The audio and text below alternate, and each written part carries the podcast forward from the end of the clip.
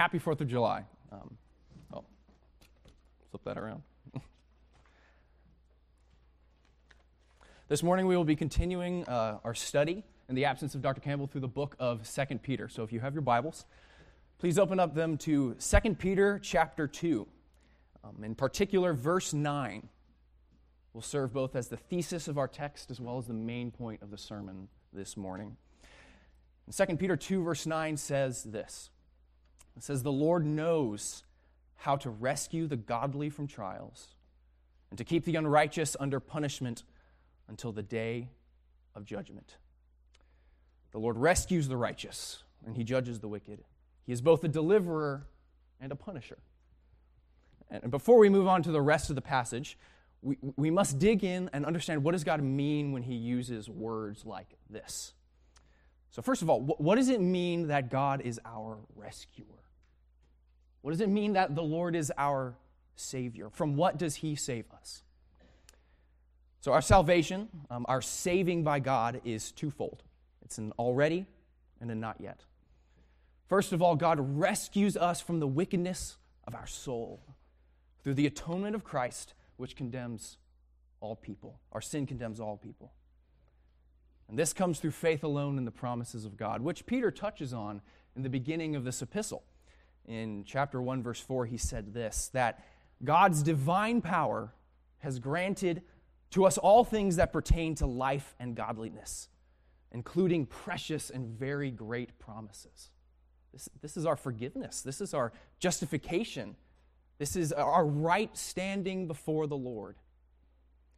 And, and this salvation and this presence of the Spirit gives us power to be faithful to God in every circumstance, everything that life can throw at us which is why Peter in the first chapter also reminds us to be all the more diligent to confirm your calling and election.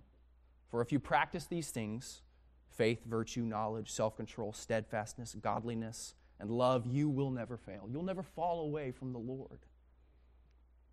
So that's the, the first sense in the fact that we're rescued by God. But in the second sense, and this is a key point to the whole book, the godly will be rescued in a full and final way when the Lord returns. At the end of all time, when, the God, when God rescues his church from the wickedness of this world through the resurrection of the dead. 2 Peter chapter 3 verses 8 through 13 talk about this point. Peter says, "But do not overlook this one fact, beloved, that with the Lord one day is as a thousand years, and a thousand years is one day." The Lord is not slow to fulfill his promise, as some count slowness, but is patient toward you, not wishing that any should perish, but that all should reach repentance. But the day of the Lord, the last day, will come like a thief, and then the heavens will pass away with a roar, and the heavenly bodies will be burned up and dissolved, and the earth and the works that are done in it will be exposed. Since all these things are thus to be dissolved, and what sort of people ought you to be in lives of holiness and godliness? Waiting for and hastening the coming of the day of God, because of which the heavens will be set on fire and dissolved, and the heavenly bodies will melt as they burn. But according to his promise, we are waiting for a new heavens and a new earth in which righteousness dwells. So, in a sense, God has rescued his people already through the cross. But in another sense, our rescue is not yet. Christ has not returned yet. And, and when we misunderstand what God means when he says that he rescues us, we run the risk of wrongly accusing him as, of unfaithfulness when our circumstances are tough and when the world is evil. And there's one more question we got to deal with before we get to the text. Sorry, this is a long introduction. Uh, what does it mean when God says that he judges the wicked? What should, what should we think about when the Lord says this? The judgment of the wicked, like our salvation, is twofold it's an already and not yet.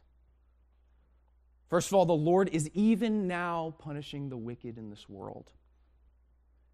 And that, that doesn't mean that they cease to do evil things. Romans 1 teaches us that God's wrath is revealed in this world by the fact that he is handing the wicked over to their sin. He blinds them from the truth as punishment. And Paul says in 2 Corinthians chapter 4, he says, even if our gospel is veiled, it is veiled to those who are perishing. In their case, the God of this world has blinded the minds of the unbelievers to keep them from seeing the light of the gospel. So, in, in a sense, God's judgment is on the world right now for the wicked. It's as Peter said at the beginning of chapter 2. He says, Their condemnation from long ago is not idle, and their destruction is not asleep. So, in a sense, God is already judging the wicked, but in another sense, their final judgment has not yet come. It's already, but not yet. Because God will punish all wickedness ultimately only on the last day. And, and we can't mix these two up because when we do, we ask this question in unbelief. We ask, Lord, are you at work? Do you not see the evil in the world? When we forget that God has already promised us that He is judging the wicked now and yet waiting for the last day. And this is what we will see over and over and over in our passage this morning that God knows how to rescue the righteous and to keep the wicked under punishment. Let's go to the Lord in prayer. Dear Heavenly Father, your, your word is beautiful, it is immovable, it is unchanging. We trust that the grass withers and the flower fades, but the word of the Lord remains forever. And this word is the gospel that is preached to us. So Lord, I pray that you would open our eyes and open our ears to understand this often difficult word from 2 Peter this morning. And I pray this all in the name of Christ. Amen. So, once again, our passage this morning is 2 Peter chapter 2 verses 4 through 10, and I'm going to read this passage in its entirety before we section it off verse by verse. Hear now the word of God. For if God did not spare angels when they sinned, but cast them into hell, and committed them to chains of gloomy darkness to be kept until the judgment, if he did not spare the ancient world, but preserved Noah, a herald of righteousness, with seven others, when he brought a flood upon the world of the ungodly, if by turning the cities of Sodom and Gomorrah to ashes he condemned them to extinction, making them an example of what is going to happen to the ungodly. And if he rescued righteous Lot, greatly distressed by the sensual conduct of the wicked, for as that righteous man lived among them day after day, he was tormenting his righteous soul over their lawless deeds that he saw and heard.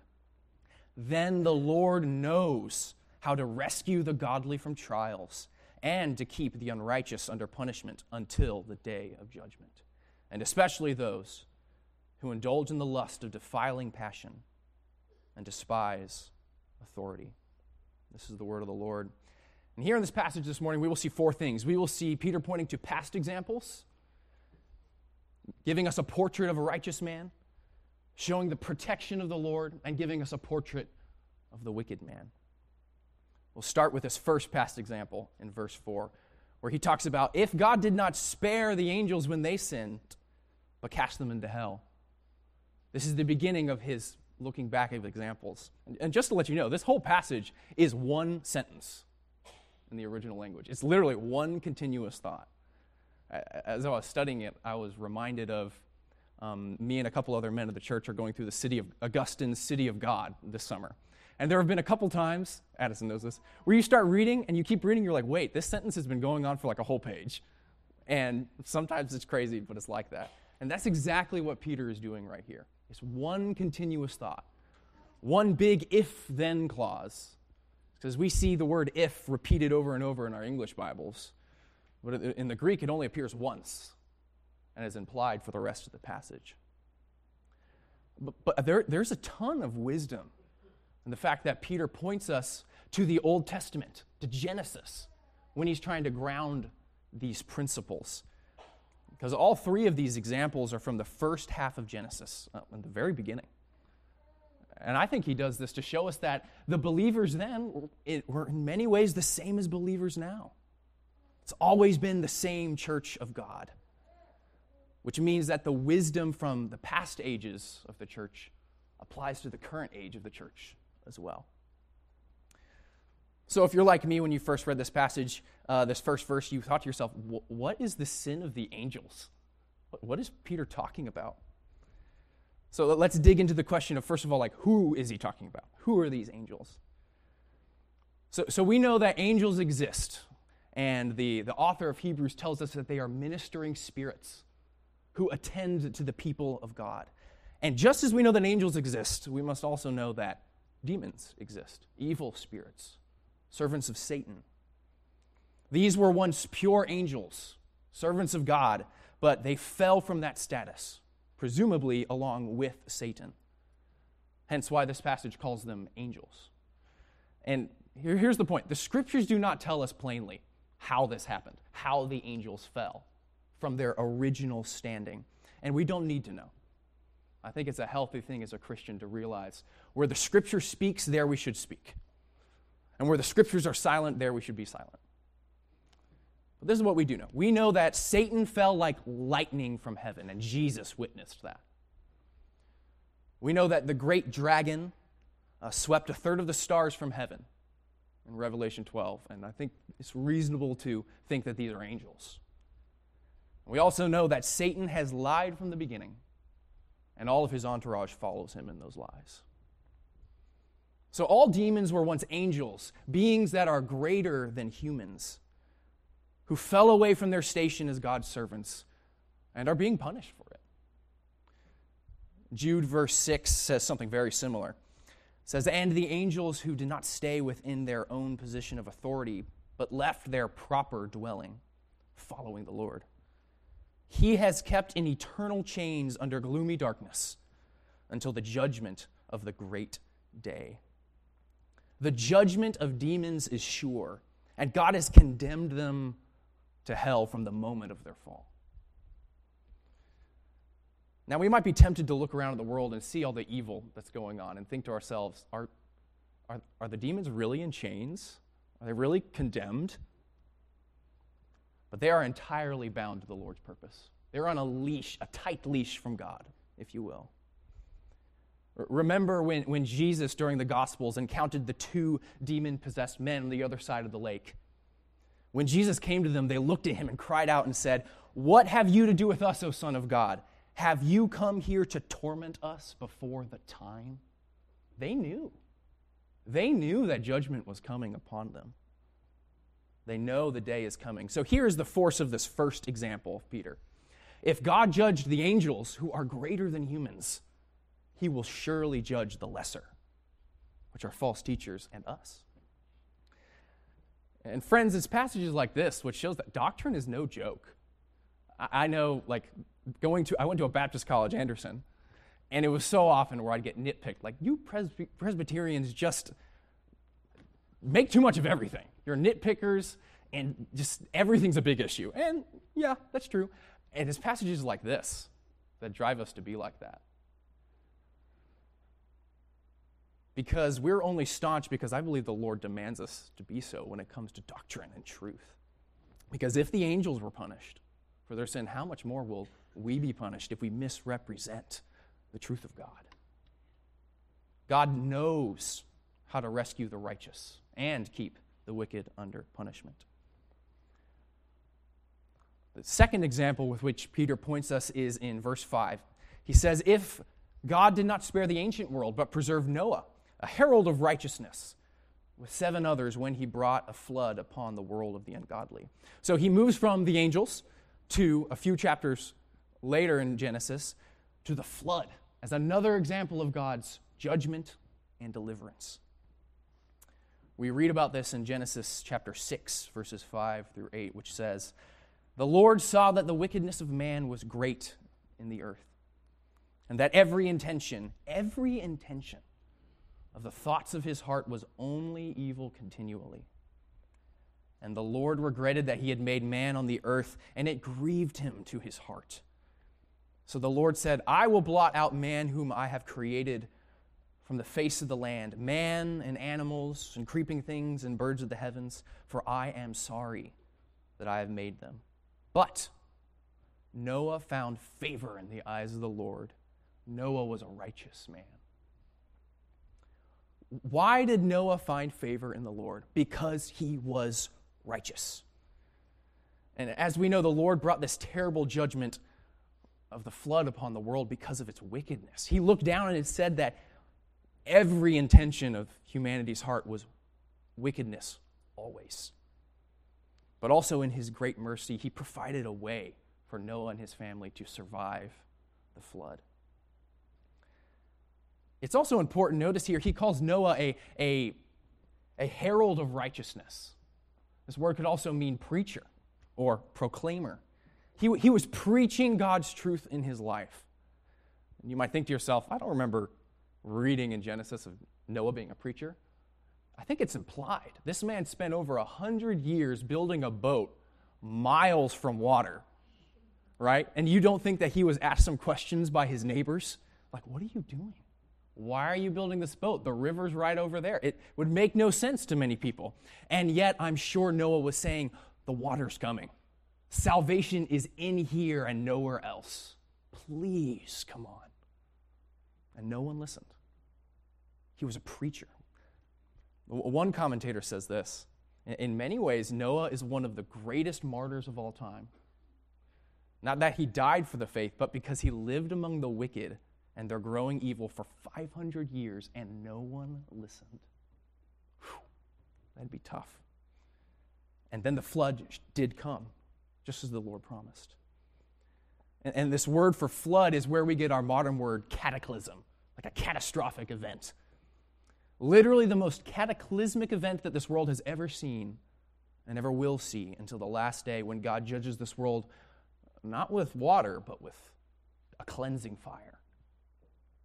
But here is Peter's point, just like the last one.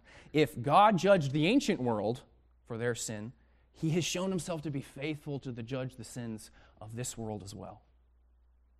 But also, if God preserved Noah, he's shown himself faithful to preserve his church. Our God knows how to rescue the righteous and keep the wicked under punishment. Which moves to Peter's last of the three past examples in verse 6, where he says, If by turning the cities of Sodom and Gomorrah to ashes, he condemned them to extinction, making them an example of what is going to happen to the ungodly. So notice the progression. Talks about the angels, talks about the flood, and now he's at Sodom and Gomorrah, about 10 chapters further in Genesis. And these two cities are infamous. They're remembered all through the Bible as the prime example of what not to do prime example of wickedness. And this is, this is where the term sodomy comes from, referring to homosexuality. For that, among other things, was the chief sin, chief sin for which the Lord punished Sodom and Gomorrah. If you remember into Genesis, in Genesis 18, right after the Lord appears to Abraham and Sarah, tells them, You will bear a child in your, old, in your old age. Right after that happens, the Lord makes known to Abraham what he is planning to do. He says, I am going to overthrow these cities. And Abraham, remembering that his relative Lot lives in those cities, pleads with the Lord. He debated with God. He said, Will you indeed sweep away the righteous with the wicked? Far be it from you to do such things. It's pretty bold saying that to the Lord. Shall not the judge of all the earth do what is just, do what is right? And after debating with the Lord, God promised that for the sake of only 10 righteous people, he would save the cities of Sodom and Gomorrah. 10 people in a whole city of probably thousands. And yet, here's the tough truth no one was righteous in that town except for Lot and possibly some of his family. Not even 10. And here is Peter's point in this illustration Sodom Gomorrah is an example to us. Genesis 19, verses 27 through 28 says this And Abraham went early in the morning to the place where he had stood before the Lord, probably thinking to himself, Did the Lord spare them? Was there 10 righteous people? And it says, And he looked down toward Sodom and Gomorrah and toward all the land of the valley. And he looked, and behold, the smoke of the land went up like the smoke of a furnace. Thankfully, the Lord does not punish every wicked city like this. But in a way, this, this singular act of judgment by God is a mercy to the world for the rest of time because it shows us that the Lord's words and promises are true. God knows how to rescue the righteous and keep the wicked under punishment. So we've seen three past examples. And now Peter gives us a portrait of a righteous man in the person of Lot. He says, And if God rescued righteous Lot, greatly distressed by the sensual conduct of the wicked, for as that righteous man lived among them day after day, he was tormenting, tormenting his righteous soul over their lawless deeds that he saw and heard. And these two verses raises an, raise an important question for us, which is how was Lot righteous before God? What, do, what does that mean? What does it mean to be righteous before the Lord? So let's start with what it's not. Being righteous before the Lord does not mean that you're perfect. Does not mean that Lot was sinless. If you recall, when Lot and Abraham were deciding between which lands to go to, Lot was somewhat selfish. He saw the best of the lands and the best of everything and chose it immediately for himself. But even worse, when Lot was seeking to protect the angels from the men of the town, you remember that awful moment when he says, Here are my virgin daughters, have them, seeking to satisfy the sexual perversion of the men. Trust me, Lot was no perfect guy. But being righteous before God has never meant that you're perfect, never meant that you're without sin. There, there is an inward and an outward component to righteousness, and the inward always leads to the outward. Because Lot, being a righteous person, means that the Lord has, by his good pleasure, chosen him and drawn him to himself and made him righteous through the death and atonement of Jesus. That's what that word means. Romans 1:17 says that the true righteousness of God, his holy standard is revealed in one thing, and that is the gospel, the gospel of Jesus. For a human to be righteous means that you are clothed in the perfection of another, because you could never attain that by what you do. But you might be thinking to yourself, Lot lived like thousands of years before Jesus. How could Lot be saved by believing in Christ? Friends, there have never been two ways of salvation, ever. Salvation has always been in the faith of the promise of Jesus, from the beginning of time until now. Now, in the Old Testament, this was a, a forward looking trust and promise that the Lord will provide someday. And, and this promise was fostered through types and pictures of the temple and the sacrifices and the ceremony. But it was always looking forward, it was never salvation in and of itself. And we now, in the time after Christ, we look back to him as a fulfilled reality. That Christ has come, our sin is paid for by the cross. This is what inward righteousness means. And it applies to Lot because the Lord says that he is righteous, despite the wicked things that he has done. And this inward righteousness leads to an outward expression. Faith, and in Lot's case, we, we see that on the one hand, he welcomed the angels into town. He was the only one there who welcomed the ministers of the Lord. But more explicitly, this verse shows that Lot hated sin. It says that it tormented his soul.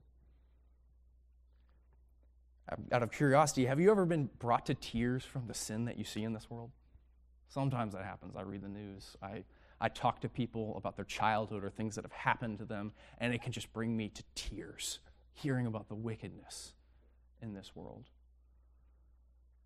And often that doesn't happen until you've come to the point where you, you're, you're brought to tears by your own wickedness.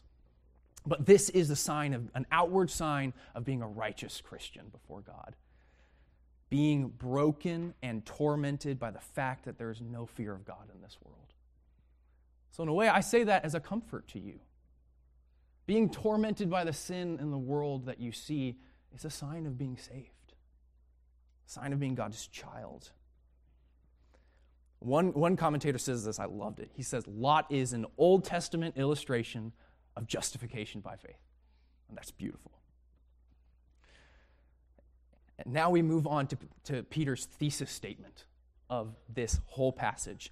His, the protection of the Lord. Because in verse 9 it says, Then the Lord knows. If all these things are true, then the Lord knows how to rescue the godly from trials and to keep the unrighteous under punishment until the day of judgment. This is the core of the passage. And oh, how often we all doubt this in our hearts. This is just beautiful. God is our rescuer, rescuer, our savior, our deliverer. We see this language all through the Bible from Exodus until now. That the world is filled with sin, and there are false teachers everywhere. And on top of that, even we who claim to have Jesus sin every day. And we so often forget that Christ is our rescuer from both our sin and this world. This is why we read Romans 7 as our assurance of pardon this morning. Because it is one thing to work, look at the world and say, God, save me from this wickedness. And is another thing entirely to look at yourself and say, Oh, wretched man that I am, who will save me from this body of sin? Thanks be to God who through Jesus has made a way.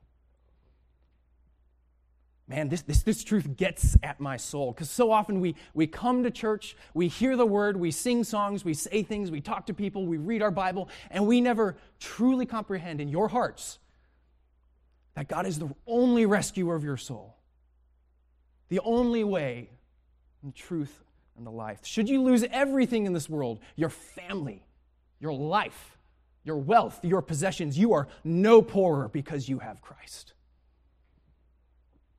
You are still the richest of all people because of the treasure that is found in Jesus, in whom are hidden all the treasures of wisdom and knowledge. And when he calls to rescue us, it is like the angel who spoke to Lot, who says, Come with me now, or you will not make it out alive. Christ is our rescuer. So, no, no matter what trial you are going through right now, no matter what sin you are personally dealing with that makes you cry out, Oh, wretched man that I am, no matter how weak your faith is in Jesus, no matter what false teaching has troubled your heart, look to the promise of God and let this phrase ring in your soul God knows how to rescue the righteous and keep the wicked under punishment. He knows, not me. So often I think to myself, Lord, why don't you do this or that or that or that or that to change my circumstance? And I forget to humbly say in faith, God knows how to rescue the righteous, not me. God knows how to bring justice, not me. And I, I, think this church would look differently if we truly believed that in our hearts. I think, on the one hand, we would be more thankful we're thankful for the salvation that we have. Christ says, The one that has been forgiven much loves much. And I hope that would be true with our church as well. I, I, I think believing this truth would make us more evangelistic also. Because here's the thing we're in a town, in a state, in a country, in a world that doesn't know that there's a rescuer.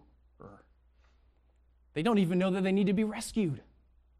And I think if we really believe this, we would tell people we would get over the little fears that plague our mind and ask people, Do you realize that there is an answer to the problems of your soul? And that is Jesus Christ. This is a beautiful truth. And ju- just as Peter showed us a portrait of the wicked, of the righteous man, he closes out this passage, comes down the mountain, if you will, and shows us a portrait of the wicked man in verse 10, in the first part. He says, and especially those who indulge in the lust of defiling passion and despise authority. What, what does it mean to be wicked before the Lord? We talked about what it means to be righteous. What does it mean to be wicked? First of all, let's start with what it's not. Being wicked does not mean that outwardly you are everyone's Adolf Hitler. That's not what it means. Common grace gives humanity much that benefits society knowledge, outward acts of mercy, kindness.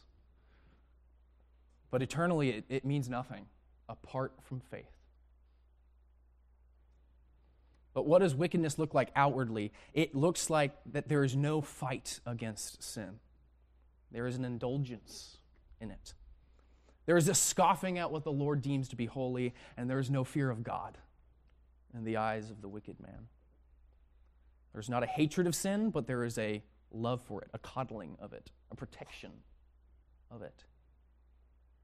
And lastly, Peter says there is a despising of authority, which I take as ultimately a despising of the authority of God's word. The world, the wicked world does not want to hear the truths of God's word, but that doesn't make it any less true. But here's what I want to close with. Here, let us never forget that these wicked people in the world are the ones who need rescuing, just like you and me. Think of, think of Paul. Before he was converted, he was probably the greatest false teacher on every single Christian's mind. And many of the words in this book would have described him until the Lord, through the gospel, changed his heart. Think, uh, uh, my mind goes to members of my extended family who I know who don't believe, or friends whom I, grow with, whom I grew up with who don't know Christ.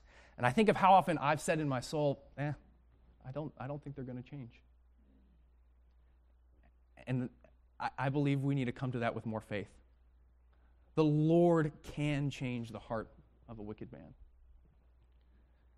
And the question is this Have they heard of the rescuer?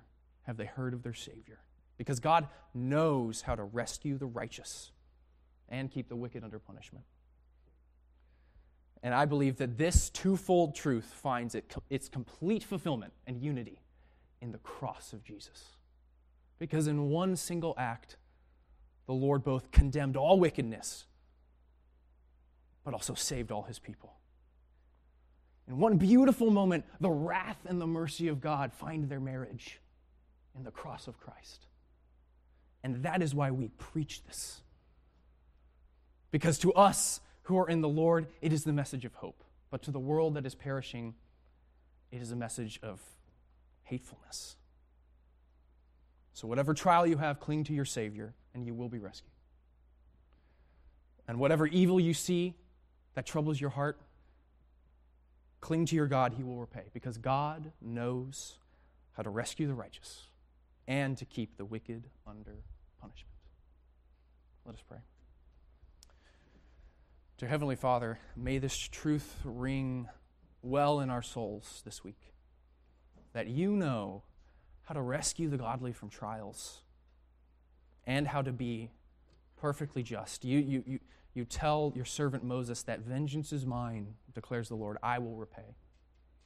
And yet, so often we do not believe that in our hearts. Teach us to lean upon Christ and the cross and to trust in, in the clothing of Christ's righteousness, which wraps around us and makes us presentable in front of the Father. May that be our only plea in life and death. That you are our God who helps us. And I pray this in the name of Christ. Amen.